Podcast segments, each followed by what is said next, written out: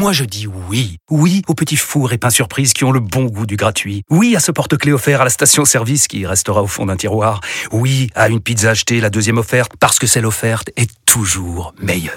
On préfère tous quand c'est gratuit. Chez Skoda, profitez de deux mois de loyer offert sur une sélection de modèles jusqu'au 31 mars. Portes ouvertes ce week-end. Deux loyers offerts après premier loyer en LLD 37 mois sur toute la gamme Skoda, Orenia et Enya Coupé, c'est accord par Volkswagen Bank. Détails sur skoda.fr. Pour les trajets courts, privilégiez la marche ou le vélo. Vous écoutez RMC. RMC, en route pour Paris 2024. Eh oui, on y est, on y est en 2024 et on s'approche à grands pas des, Jeux Olympiques. Il ne reste plus que quelques semaines d'attente, évidemment. Enfin, l'attente pour les uns, d'autres qui bossent comme des comme des fous. C'est le cas de Pierre, on le rappelle, adjoint au sport de la, mairie de Paris. On, on est rentré dans, dans, encore plus hein, dans le dans la dernière ligne droite, la Pierre. Il y a, il y a encore beaucoup de choses à faire d'ici d'ici le mois de juillet cette cérémonie il, reste il reste des choses à faire mais après on est là où on devait devait être sur euh, tout, quasiment tous les points. Euh, effectivement, après, il reste beaucoup dans le modèle de jeu qui est le nôtre, c'est-à-dire venir euh, dans les cœurs de ville, euh, monter des infrastructures, hein, parce qu'on mmh. rappelle qu'on a beaucoup d'infrastructures temporaires dans le cœur de Paris notamment. Et donc tout ça, ça reste encore à faire, mais tout ça est planifié. Euh, et il reste les livraisons qui n'ont pas de retard. Euh, et ça, c'est une bonne chose, mais il faut maintenant les livrer. Il nous reste quelques semaines et on va, on commence à, à le faire doucement. Donc voilà, il y a, évidemment, le plus dur est encore devant nous, mais on n'a pas de retard identifié, on est plutôt le, serein. Le but, c'est d'avoir déjà les salles, d'avoir les infrastructures Exactement. en place. Et on n'a pas de retard sur les infrastructures. Il y, avait peut-être un petit retard sur une piscine, je crois, euh, mais ah tiens, Sophie Calmouille. Une piscine de Colombe. Salut Christophe, salut Pierre. Une piscine d'entraînement, mais c'était à, à, Colombe. À Colombe. Colombe mais, euh... Mais ça devrait pas poser de problème. Ça va, elle a pas de la piscine. Tout va bien Non, non, non, les piscines vont bien. Bon, tout va bien. Non, non, ça a l'air. Hein. Bah, c'est Pierre qui peut nous rassurer. Non, hein. Moi, il, il, connaît mieux le dossier que moi. Mais, euh, vous savez comment c'est. Parfois, quand on fait des travaux, il y a des difficultés. Eh en oui, plus, oui. on a connu euh, euh, pas mal de tensions dans, dans le secteur. Euh, il y a eu euh, la crise Covid, euh, la, la, les difficultés d'approvisionnement en matières premières, etc. Mais euh, de toute façon, c'est une piscine d'entraînement. Elle sera prête juste on avait une marge. Ça risque d'être très juste, mais ça devrait aller normalement. Bon, les salles de hand sont prêtes? Les salles de hand sont prêtes. Il y en a une à Lille, il y en a une à Paris. Hein. Voilà, donc euh, celle euh, celle de, de Paris euh, est prête, celle de Lille euh, sera prête aussi parce que c'est euh, donc dans le stade qu'il faudra aménager, etc. Ouais. Donc oui. Oui, parce que tout, pour l'instant il y a du foot. Tout ça, il n'y a pas de, y a, y a, pas de sujet sur sur les sur ces aménagements-là, sur les constructions pérennes. C'était là où il fallait ouais. rendre en temps et en heure malgré les difficultés conjoncturelles qu'on a connues, mais on est à l'heure et on est dans les budgets qui étaient annoncés, ce qui est aussi une bonne nouvelle. C'est souvent quand l'un est en retard que les budgets ouais, dérapent, ce qui sera pas le cas. Qu'il faut, qu'il faut dépenser plus. Je ne sais pas si vous avez vu le, le match d'ouverture de l'Euro de hand qui se ouais, déroulait en Allemagne, un ouais, dans un stade personnes. 55 000 personnes, complètement incroyable. À quand ce genre de choses euh, en France et pourquoi pas pour les Jeux À Lille, il y aura du bah, monde Lille, aussi. Hein. À Lille, cas, ce sera un peu le cas. C'est la différence entre la, la, salle et le stade finalement. Eh oui, c'est ça. Alors, on va en parler avec l'un des, des, acteurs euh, de ce match, euh, donc euh, puisqu'il participe à l'Euro, c'est l'ancien capitaine de l'équipe de France, Valentin Porte, qui est en direct d'Allemagne à l'occasion de l'Euro. Il est aux côtés de Nicolas Paolorsi, notre envoyé spécial. Bonjour messieurs.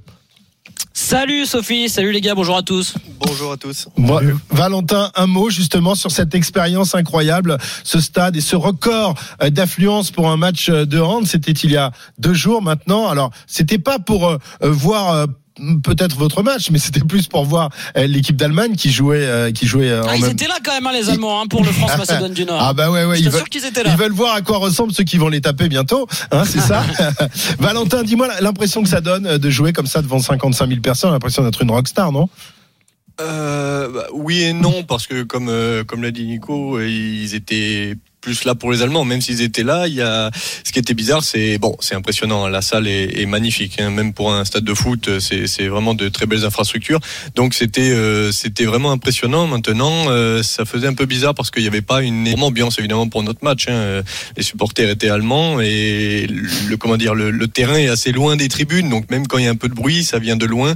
Alors malheureusement, j'ai pas pu voir, euh, on n'a pas pu voir en live ce que ça donnait pour le match des Allemands, mais ça devait être quelque chose d'assez. Ouais, c'était quelque chose. C'était ah, c'était quelque chose. Donc, euh, donc euh, oui, oui, j'imagine que l'expérience quand on est le pays hôte, euh, ça doit être quelque chose d'assez, euh, d'assez monstrueux à vivre. Ouais, évidemment. Et tu verras, pendant, tu verras ça pendant les Jeux, Valentin. Oui, oui, oh, Lille, oui, Lille, on connaît bien, on a de très, bonnes, Ouais, euh, de, de très bons souvenirs euh, dans, dans cette salle, même s'il y a un poil moins de monde quand même. Ouais, c'était 28 000 à Lille en 2017, c'était le précédent record. Alors il y avait eu un match de Bundesliga, mais en tout cas, c'est vrai que pour un match de hand, 55 000, c'est c'est le record dans l'histoire. Euh, on est encore loin de certains euh, chiffres qu'on voit au basket, notamment euh, le All-Star Game en 2010 euh, avait réuni euh, près de 110 000 supporters aux États-Unis.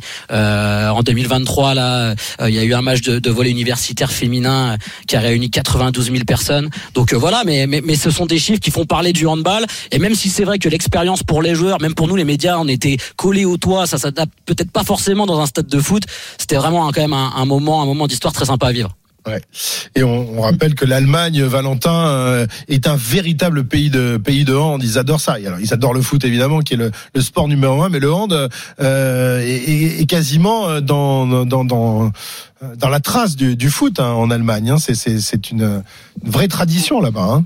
Oui, oui, c'est une vraie culture. Bah, on l'a vu. C'est pour ça qu'il y avait autant de monde aussi pour notre match. La culture allemande, c'est c'est ça. Ce sont des matchs euh, le week-end comme ça dans des dans des clubs, dans des petites villes et les familles viennent. euh, Enfin voilà, ils viennent tous en famille. Et ils achètent euh, ils achètent leurs saucisses, leur bière. et ils attendent le match tra- tranquillement et ils supportent euh, leur équipe. Donc là, voilà, c'était c'était sympa quand même de jouer. Je sais pas s'il y avait 55 000 pour nous, mais il y avait quand même bien bien un bon 40 000. hein. donc donc non, c'est c'est vraiment un un vrai pays de, de, de, Ouais. de fans de hand et, et puis du coup ils supportent leur équipe qui, qui tourne plutôt pas mal du coup. Oui, ils sont pas mal. Ils sont pas mal les Allemands. Euh, Valentin, la différence de beaucoup de joueurs de l'équipe de France, toi, tu n'as jamais euh, joué à l'étranger, je crois, hein, dans ta carrière professionnelle en club. Tu es resté toujours en, en France. Ça t'a jamais euh, titillé d'aller te, te mesurer à, à des grands clubs, euh, que ce soit euh, en Hongrie, en Allemagne ou ailleurs, ou en Espagne?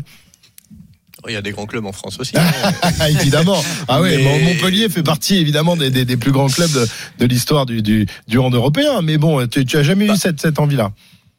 Si, si, c'est vrai qu'étant étant très jeune au début de ma carrière, j'avais pour rêve de jouer justement en Allemagne, des choses comme ça. Et puis au fur et à mesure de, de ma carrière, euh, j'ai pas eu forcément énormément euh, d'opportunités non plus, il faut, faut se le dire.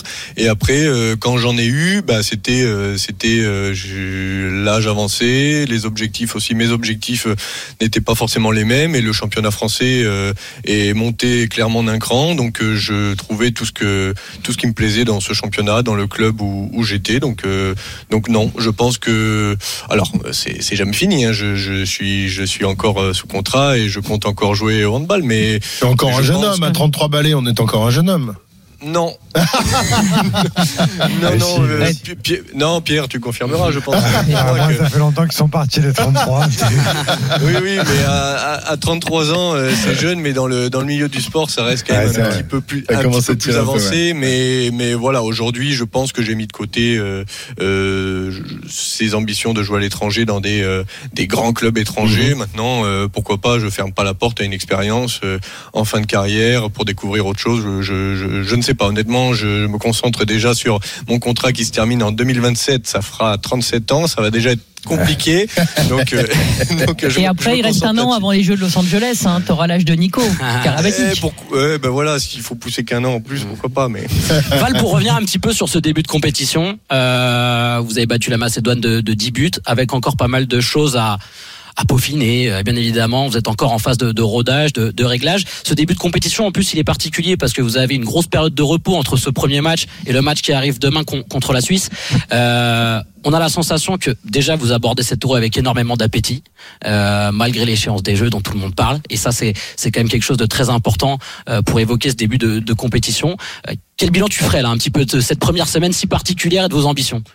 C'est c'est dur de, de faire un bilan, euh, comme tu l'as dit, le, le, le contexte est vraiment très bizarre. Je crois que c'est la première fois que, que ça m'arrive en compétition de commencer bien avant tout le monde et de de- d'avoir trois jours ou quatre après pour avant le avant le deuxième match. C'est pas vraiment le rythme qu'on connaît, donc. Euh, Voyons, on verra, on verra demain comment on réagit. Mais pour moi ou pour nous, honnêtement, la compétition n'est pas n'a pas vraiment débuté parce qu'on n'est pas rentré, euh, on n'est pas vraiment rentré dans ce rythme de, match tous les deux jours. Donc, euh, donc, ce qui est bien, c'est qu'on a le temps de, de, se poser, de prendre nos marques ici à Berlin, de travailler un peu plus justement, comme tu l'as dit, sur des, des petits détails à peaufiner, parce que tout n'est pas parfait. Hein, ce n'était que le premier match. Et maintenant, bah, demain, on va se lancer, j'espère, à fond avec euh, une évolution de notre jeu. Et puis maintenant, maintenant euh, avec un rythme qu'on connaît. Et j'espère que j'espère que ça ira bien parce que comme tu l'as dit une nouvelle fois, c'est cette équipe a de l'appétit, on s'en cache pas et j'espère que ça nous sourira. Sophie, question Et pour que- mais moi, moi, je voulais savoir, est-ce qu'on aborde quand même la compétition différemment quand on sait que ces championnats d'Europe sont six mois avant les Jeux? Est-ce qu'on se met davantage de pression parce que quelque part on a envie de faire le plein de confiance, de marquer les esprits, ou est-ce qu'au contraire on considère ça un peu comme une compétition de préparation et, euh, et on a déjà l'esprit tourné vers les Jeux?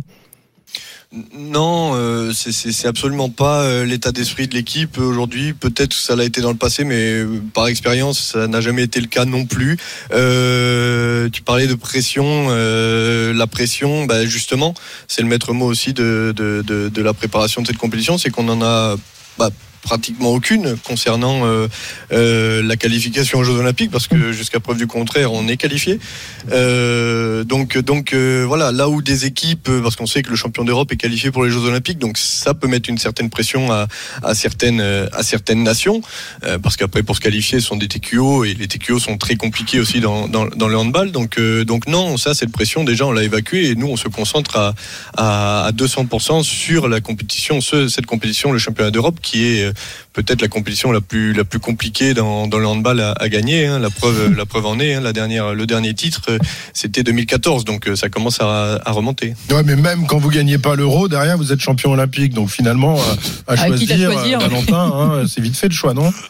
Ouais, mais il y a aussi euh, la stat qui est qui est magnifique, qui, est- qui existe, qui est que aucune équipe euh, n'a réussi à faire championnat d'Europe et Jeux Olympiques. Ah. donc, euh, donc il C'est suffit une de motivation, ça. il su- il- oui, il suffit de dire ça à des joueurs morts de faim pour euh, pour donner une motivation en plus et C'est une belle carotte, ouais. Et ouais, une belle carotte et marquer un peu plus l'histoire, ça serait, ça serait quelque chose de formidable. Et surtout que dans ce groupe-là, il y en a plein qui n'ont pas gagné l'euro. Hein. Euh, Valentin le disait, mais dernier titre en 2014. Donc il y en a, il y a beaucoup de joueurs qui n'ont pas gagné cette compétition et on ressent vraiment ça, cette envie de pas se projeter sur les jeux. Et je vous assure que c'est pas de la langue de bois, parce que des fois on voit dans certains éléments de langage, c'est de la com. Oui, on se projette pas, mais on le sent au fond. Là, vraiment, c'est pas du tout ce qu'on ressent depuis le début de la préparation avec cette équipe de France. Euh, et ça, c'est quelque chose d'im- d'important. Et puis il faut faire comme les filles aussi, aussi bien que les filles en plus, Valentin. Elles ont, elles ont ouvert la, la voie, là, championne du monde avant les, avant les Jeux Olympiques. Donc maintenant, euh, vous êtes en compète avec, avec les nanas. T'as envie, Donc, t'as envie de leur mettre la pression, là, Christophe, je sens. Non, alors j'apporte une, j'apporte une précision. hein. Les filles sont cha- championnes Du du, monde. monde 2023. Donc nous, on a, on Ah avait oui. été vice-championnes Ah, du monde 2023.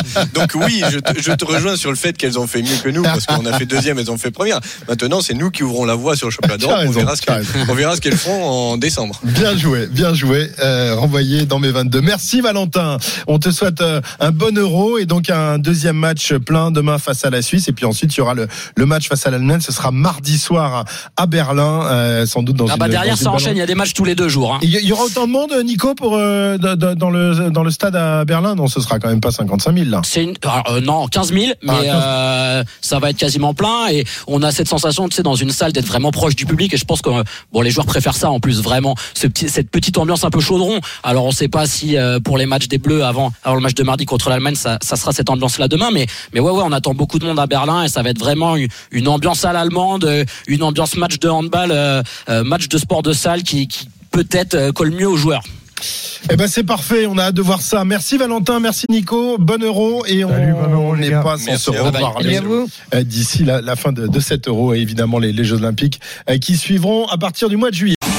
14h30 sur RMC, l'intégral sport, en compagnie euh, cet après-midi de Pierre Rabadan, qui euh, est notre consultant pour euh, cette journée de Champions Cup. Le premier match oppose le loup au connard. On va y aller dans un instant. Sophie Camoun également à nos côtés, notre consultante natation et notre madame Jeux Olympiques. Il n'y a que des madame et monsieur Jeux Olympiques de toute façon jusqu'à jusqu'au mois de Ouais, juillet. hein. T'as bien travaillé pendant les vacances T'as t'as pris Écoute, tes fiches un peu là? Non, rien du tout. Rien Rien, pris. du tout. J'ai décompressé totalement et ça m'a fait beaucoup de bien. Et c'est Bon. vrai que je vais faire mes dixièmes, Christophe. Et je crois que Dix- tu dois être à peu près pareil. hein. Dixième Jeux Olympiques. Ouais, j'en ai plus que toi parce que moi j'ai fait les Jeux d'été, les Jeux Ah d'hiver. oui. Voilà. Et moi, les premiers jeux que j'ai fait, figure-toi, c'était euh, à Sydney en 2000. Et à l'époque, l'un des grands monsieur euh, du sport français se nommait Florian Rousseau. Florian Rousseau. Ah oui. Et il est avec nous en direct d'Appeldown aux, aux Pays-Bas. Voilà, quand je pense à Florian, je me vois jeune reporter fringant. Et puis les Euh, jeux dans- de ciné étaient magnifiques. Dans ah, mais c'est les plus beaux Super jeux que bien j'ai jamais organisé. eus. C'était Ouais. magnifique dans cette ville sublime. Donc je me revois jeune reporter en train de tendre mon micro vers Jeune, Florian jeune, Rousseau. jeune. Ah ouais, Ouais. j'étais jeune. Allez, j'étais beaucoup plus jeune que maintenant. Il est avec nous, Florian. Bonjour, Florian. Bonjour Christophe, bonjour Sophie. Salut Florian. Et on était avec Pierre Abadan également. Ouais, Bonjour. Florian, ça, ça, ça commence à remonter, ça. Hein bon, euh, Sydney, en plus, tu étais déjà champion olympique, puisque ton premier titre olympique, tu étais allé le chercher euh, quatre ans plus tôt à, à Atlanta. Hein donc euh, voilà, ça, ça remonte, mais enfin, c'est plus récent que Sophie Camoun. Les derniers Jeux olympiques, c'était en 84. Hein, Et donc- mon dernier titre olympique, c'était jamais. Jamais. Non, Bon, mais, non, mais c'est vrai, super carrière. C'est vrai que Ah, Florian, magnifique. pour le coup, c'est une légende. Voilà, Je exactement. ne sais pas s'il a conscience d'être une légende, mais tu es aussi titré que, que Tony Estanguet, par exemple. Euh, oui, j'ai trois médailles d'or, euh, quatre médailles au jeu. Ouais.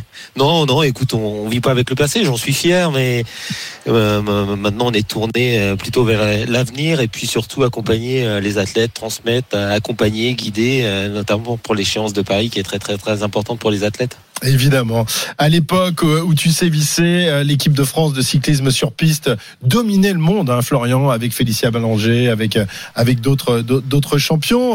Ça a ensuite été un, peu plus compliqué. Où on en est aujourd'hui? Est-ce que les ambitions sont à la hausse avec cette équipe qui avait ramené deux médailles, je crois, des derniers mondiaux? Quel est l'objectif? Est-ce qu'on est dans les clous pour l'instant de ces objectifs Même si c'est championnat d'Europe, on sent que c'est encore un peu compliqué. On sent qu'on est en préparation. Hein. On en parlait tout à l'heure avec Valentin Euh, L'Euro euh, de, de, hand est, une, est un vrai objectif à part entière avant les Jeux Olympiques. Est-ce que en matière de cyclisme, c'est également le, cas ou alors on est vraiment complètement axé sur les Jeux? On est axé sur les Jeux, mais encore en fin de période de qualification olympique euh, pour la piste. Donc ces championnats d'Europe comptent pour le, ranking, le classement mondial. On n'est euh, pas en bonne posture pour euh, le relais féminin, la vitesse par équipe. Euh, On est neuvième, c'est les huit premières équipes qui sont qualifiées. Donc, dans 15 jours, il y a la prochaine manche de Coupe du Monde aussi à Adélaïde. Après, chez les garçons dans le sprint, non, l'équipe est solide. Elle a terminé deuxième ici au championnat d'Europe, troisième au championnat du monde. Donc, on est tourné vers les Jeux. La, la, la qualification semble semble acquise. Donc, maintenant, ça va permettre aux entraîneurs de bien programmer, et de planifier pour avoir le pic de forme au au moment des Jeux. On n'est pas dans la dans la course au quota chez les garçons. Chez les filles, oui.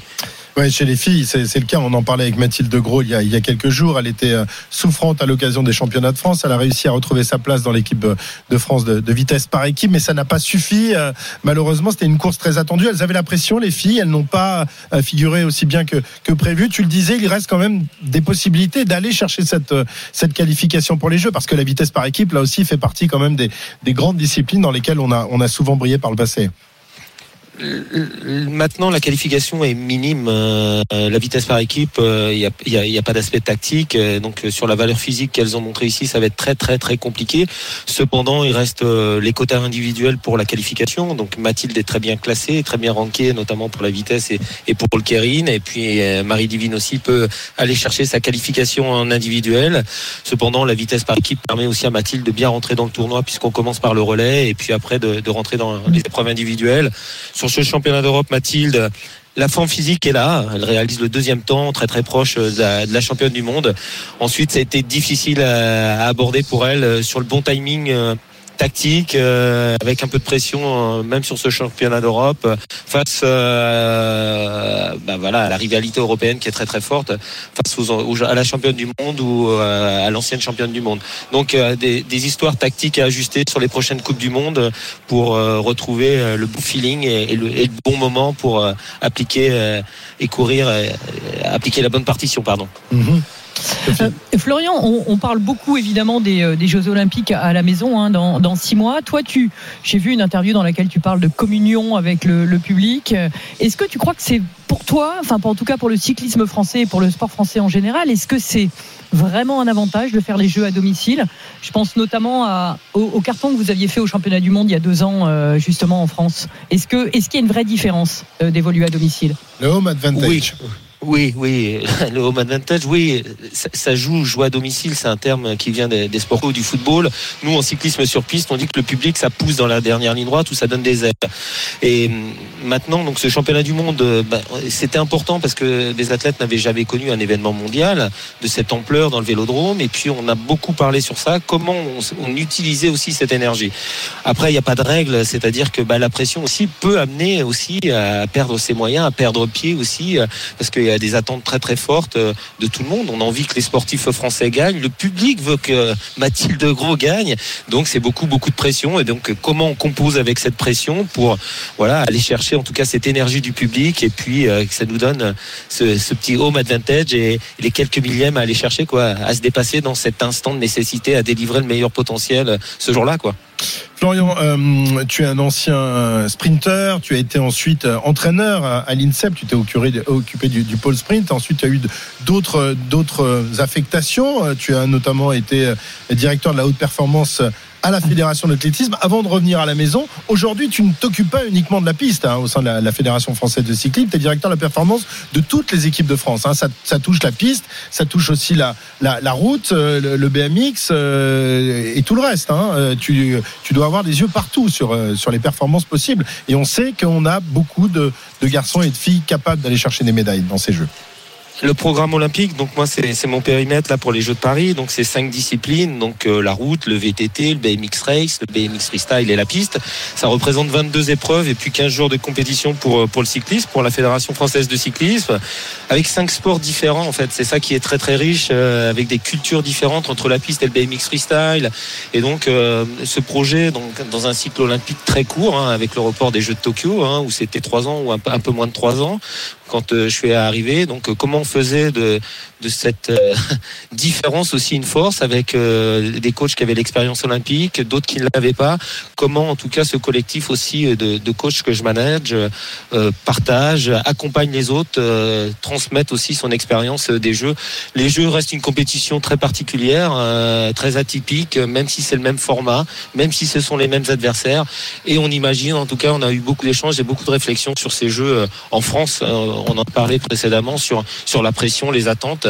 Bah oui, des championnats du monde en cyclisme fait tous les ans, euh, des Jeux, euh, bah, c'est tous les quatre ans, mais des Jeux en France c'est qu'une fois. Donc vous voyez un petit peu l'enjeu, notamment avec euh, des sportifs comme Pauline Ferrand-Prévot, Loana Lecomte, où on a des potentiels de médailles. En BMX race aussi avec les garçons, en BMX race aussi avec euh, Axel Etienne en BMX freestyle avec Anthony Jean-Jean. Donc euh, voilà, donc euh, on, on travaille de manière collective, en tout cas moi, avec euh, l'ensemble des coachs euh, sur la préparation de ces jeux. ouais.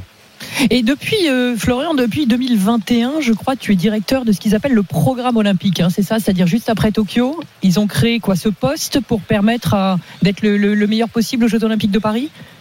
Oui, c'est ça. Alors, directeur du programme olympique, en fait, c'est directeur de la performance euh, du programme olympique. La fédération, il y a beaucoup plus de disciplines mondiales, donc d'avoir un périmètre cantonné à, la performance euh, et dédié qu'à ça. Et puis, euh, donc, euh, moi, je travaille avec euh, avec le DTN, et, mais bah, c'est d'accompagner les coachs, faire la gestion de projet. On a travaillé sur un projet pluriannuel euh, lorsque je suis arrivé, avec un seul objectif, qui est les Jeux, et puis de se servir des, des compétitions internationales, déjà dans la qualification olympique, mais des championnats continentaux et des championnats du monde, bah, pour élever notre niveau, aller se confronter aux, aux meilleurs, et pour amener aussi les coachs à avoir euh, un raisonnement euh, pas annuel, mais en tout cas euh, pluriannuel pour programmer et planifier en tout cas un pic de forme euh, pendant ces Jeux, en prenant en compte bien sûr les contingences de chaque discipline avec la particularité des, des qualifications olympiques.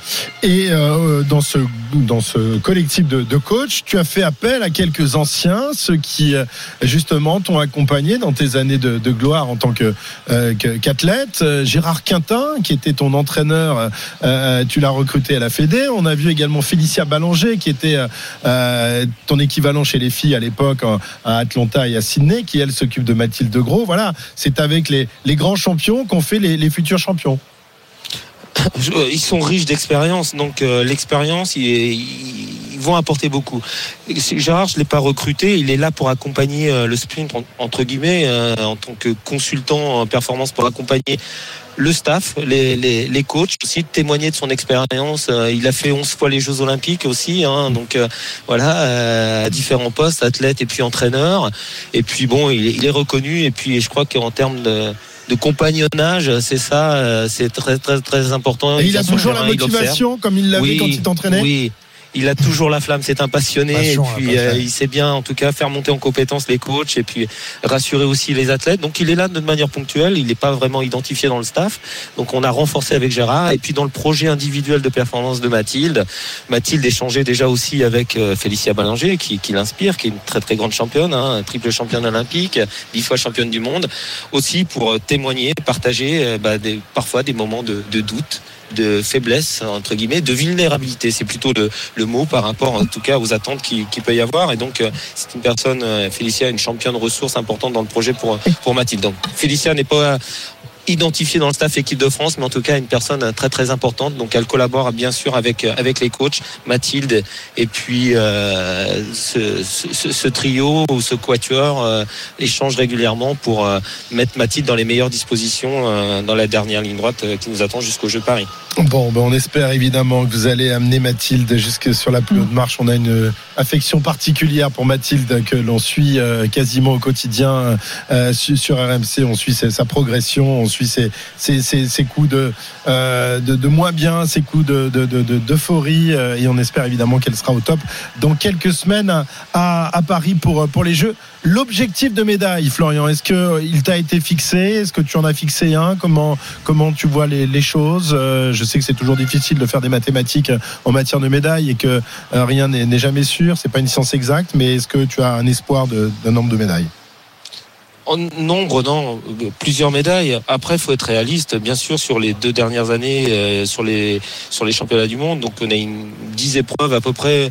Oui, dix épreuves. Pardon, c'est pas de l'à peu près. Dix épreuves où on a obtenu des médailles sur sur des mondiaux. Donc voilà, des potentiels sur dix épreuves. Après, de transformer au jeu, on le sait très bien que c'est beaucoup plus difficile par rapport à un championnat du monde. Mais voilà, on capitalise euh, pas que sur le home advantage, euh, sur euh, l'optimisation de la performance, euh, euh, des cellules de perf individuelles. Euh, Bon voilà, donc euh, l'objectif pour la, pour la France à, à Tokyo c'était deux médailles. L'objectif sera de faire plus de deux au, au médailles moins le pour la fédération. Au moins le double. Oh, bien évidemment plus de deux médailles par rapport aux Jeux de Tokyo, euh, par rapport à notre potentiel, c'est Et sûr. on compte sur vous quand même, hein, parce que le cyclisme a toujours été pourvoyeur Ah, de médailles. bah oui, et là, ça pour le tableau des médailles, hein, Ah, ouais. pour être dans le top 5 des nations. Ah bah ouais, il faut, il faut faire un plaisir à Madame la, la ministre de Ouais. l'Éducation nationale, des Sports, de la jeunesse, des Jeux Olympiques et des Jeux Paralympiques. Merci Florian, on te souhaite euh, plein de, de courage et plein de volonté. Je sais que tu en as euh, avec euh, avec toute ton équipe, avec tous tes coachs, avec tous ces, ces coureurs et ces coureuses qui vont nous régaler d'ici les, les Jeux Olympiques. 14h49, Sophie Camoun, Pierre Abadan sont à mes côtés et Morgane Maury nous rejoint pour la suite de notre magazine En route pour Paris 2024. Bonjour Morgane. Bonjour à tous. Bonjour. Il était tout à l'heure à Wengen, il a pris son hélicoptère, il est arrivé. c'est ça, on ne recule devant aucun. Et aucun on n'aide pas beaucoup l'environnement avec ça, Christophe. hein. Non, je, je sais. Mais bon, tu as quand même un hélicoptère à hydrogène, donc c'est bien. c'est mieux que rien. Morgane, euh, on va s'intéresser donc à, notre nouvelle super ministre euh, Amélie Oudéa Castera, qui n'est plus seulement ministre des Sports. Non, elle a pris du galon. Un super ministère, l'éducation nationale, les sports, la jeunesse, les Jeux olympiques et paralympiques, l'éducation nationale, le plus gros employeur de France, de l'État, 850 000 enseignants, euh, des voix qui regrettent que le ministère des Sports soit noyé dans le mastodonte de l'éducation nationale à 7 mois des JO. Euh, Les syndicats enseignants, eux, que Amélie Oudéa Castera soit davantage accaparée par les Jeux que par l'éducation nationale. Oudéa Castera a écrit au président de fédération sportive pour les rassurer sur son engagement. Deux points, ouvrez les guillemets.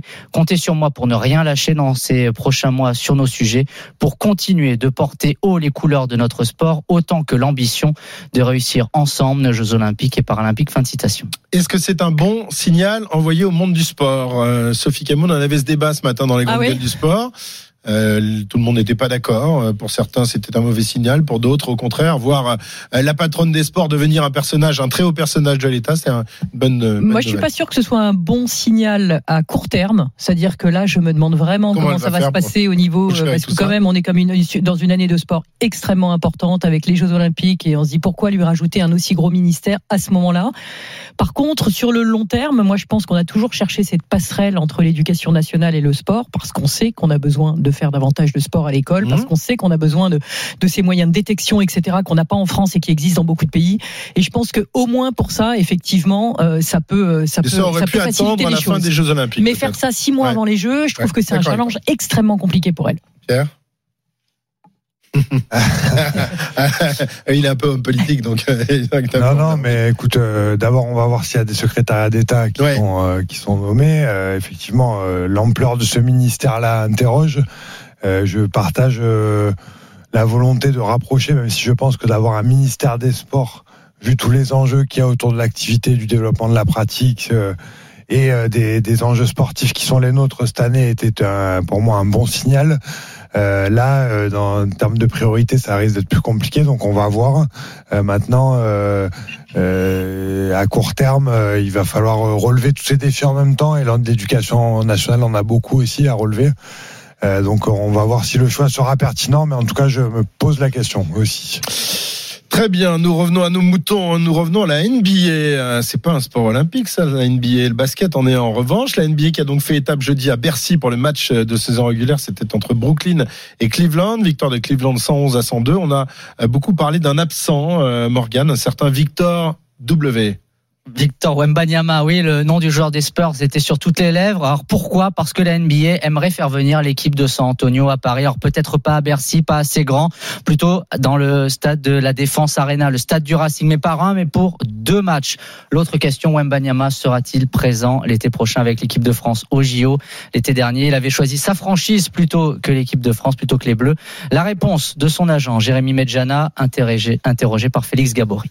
Il est disponible pour l'équipe de France. Bien sûr, en plus c'est les JO à Paris, donc euh, forcément euh, tout le monde sera disponible de toute façon. Mais encore une fois, Victor est disponible pour l'équipe de France. Dernière, l'été dernier, c'est un mauvais timing avec toutes les attentes qu'il y avait sur lui. Ça semblait très compliqué de pas se préparer pour cette saison avec autant d'attentes. C'était un choix qui n'a pas été simple pour lui. Maintenant, je pense qu'il sera disponible euh, pour l'équipe de France, comme il l'a toujours été en jeune aussi. Voilà, Victor Wen- Wenbanyama qui sera l'une des grandes stars attendues de, de ces Jeux côté français. On en sait un peu plus, Morgan, sur les, les relais de la flamme olympique. Ça, ça s'approche là aussi. Et fini les parcours individuels où on se passait la torche euh, d'athlète en athlète. Non, place à des équipes de 24 personnes, 12 hommes, 12 femmes, des jeunes, des sportifs en e-sport, 69 étapes, 3000 relayeurs et des capitaines de relais, des grands noms du sport français, Laura Flessel, Pascal Gentil, Camille Lacour, des personnalités du spectacle aussi comme Jamel Debbouze, invité l'astronaute Thomas Pesquet, le chef Thierry Marx, des lieux iconiques, euh, la grotte de Lascaux par exemple pour de l'escrime, le Mont Ventoux pour du BMX, arrivée de la flamme 8 mai en bateau à Marseille, relais en métropole et dans les dom-toms jusqu'au 25 juillet, veille de la cérémonie d'ouverture. Vous allez la porter la flamme, euh, ma- Madame Cameron, euh, Monsieur Rabadan Est-ce que vous allez euh, porter la Moi, c'est sûr que non, parce que c'est interdit. Pas le droit. Euh, donc, euh, non, non, on travaille aussi à tous ces relais collectifs et individuels, parce qu'il y aura aussi des relais individuels, et ça va être un, un temps très fort pour la France entière, parce que la France, la Ouais. flamme va traverser la Et à France. Paris, ce sera le dernier jour. Ce sera juste avant. Alors, il y a trois jours, il y a deux jours et demi à Paris, donc euh, 14 et 15 juillet, puis le 26 évidemment Le pour la 26. cérémonie d'ouverture. Sophie, Moi, je suis pas interdite de porter la flamme, donc je vais la porter. tu vas la porter. Voilà, magnifique, magnifique. On sera là. Que- Morgan viendra avec sa caméra. T'inquiète, il viendra te filmer. Et pas quel euh, Chri- Christophe, on retourne à Appledorn, aux Oui, Pays-Bas, championnat d'Europe de cyclisme sur piste. Des médailles, on veut des mé- médailles. Des médailles pour les Bleus, mais une seule médaille d'or pour l'instant avant ce grand week-end sur la piste. Arnaud Souk, envoyé spécial d'RMC sur place. Arnaud. Effectivement, c'était euh, la médaille de Clara Copponi sur euh, la course scratch les larmes hein, de la Provençale euh, avant-hier soir ici sur le Vélodrome euh, d'Appledorn a signalé euh, plusieurs autres médailles, notamment euh, celle de la vitesse par équipe masculine de Florian Gringbourg, Ryan Elal et Sébastien Vigier qui se sont euh, parés euh, d'argent et puis peut-être un deuxième titre aujourd'hui. On aimerait bien parce que euh, il est euh, double champion du monde euh, de la discipline et champion du monde en titre. Benjamin Thomas est aligné sur l'Omnium. C'est une sorte de voilà de, de décathlon euh, du cyclisme sur piste. Il y a quatre épreuves, on cumule des points et à la fin c'est celui qui a le plus de points qui gagne. Et donc à ce jeu-là, Benjamin Thomas est un véritable champion. On espère qu'il sera champion d'Europe ce soir. Et en bref, Christophe, l'équipe de France de tir à l'arc se rapproche de sa composition olympique. Après le deuxième tour des qualifications nationales, il reste 8 noms, 4 chez les femmes, 4 chez les hommes. Lisa Barbelin, Caroline Lopez, Amélie Cordeau, Victoria Sébastien pour les femmes. Jean-Charles Valadon, Thomas Chiraud, Baptiste Adis et Nicolas Bernadis pour les garçons. Il n'en restera que 3 par genre pour Paris, début de la saison internationale en avril en Chine. Merci Morgan pour toutes ces infos olympiques.